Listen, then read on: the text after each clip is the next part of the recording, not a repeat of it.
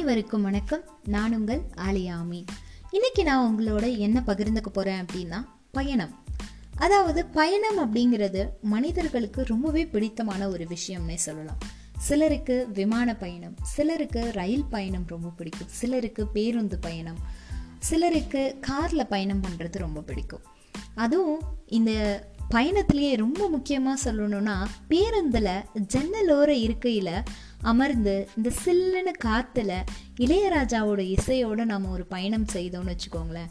நம்மளுடைய மனது எல்லாத்தையுமே மறந்து ஒரு மெல்லிய காதல் பூவாக நம்ம மனசில் பூக்க ஆரம்பிக்குங்க.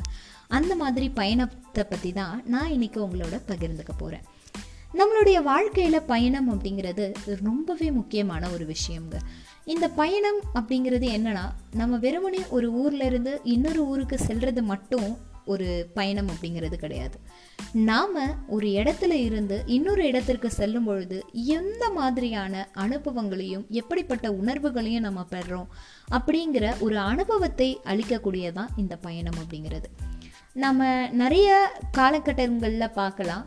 வேடந்தாங்களோ இல்லை வந்து மற்ற மற்ற நாடுகள்லேருந்து பறவைகள் நம்ம நாட்டுக்கு வந்து தங்கி குஞ்சு பொறிக்கிறது. அந்த பயணம் அப்படிங்கிறது எவ்வளோ மைல் கடந்து வந்து தன்னுடைய வம்சத்தை அது விருத்தி செய்வதற்காக அந்த பயணத்தை மேற்கொள்ளுது. அதே மாதிரி நாம் நம்மளுடைய அறிவை வளர்த்து கொள்வதற்காக நாம் அனுபவபூர்வமாக நம்மளை நாம் வளர்த்துக்கிறதுக்காக ஏற்படுத்தப்பட்டது தான் வந்து பயணம் அப்படிங்கிறது.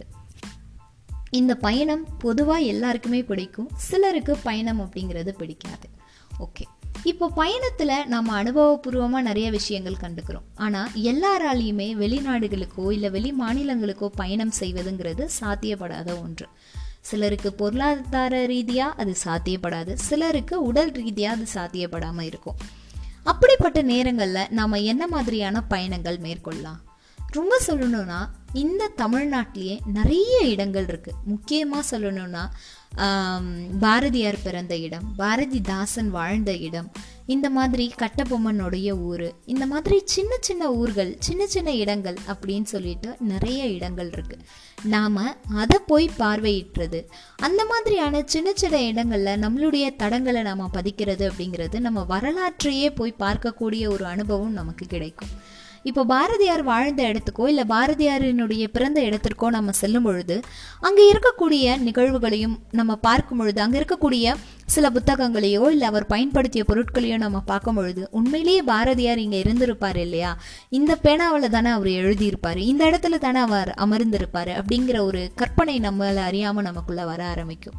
ஸோ நம்ம அந்த மாதிரியான பயணங்களை மேற்கொண்டோம் அப்படின்னா நமக்கு பயணம் செய்த ஒரு அனுபவமும் இருக்கும். அது இல்லாமல் நம்மளுடைய வரலாற்றை நாம் தெரிந்து கொள்ளக்கூடிய ஒரு அனுபவமும் நமக்கு இருக்கும்.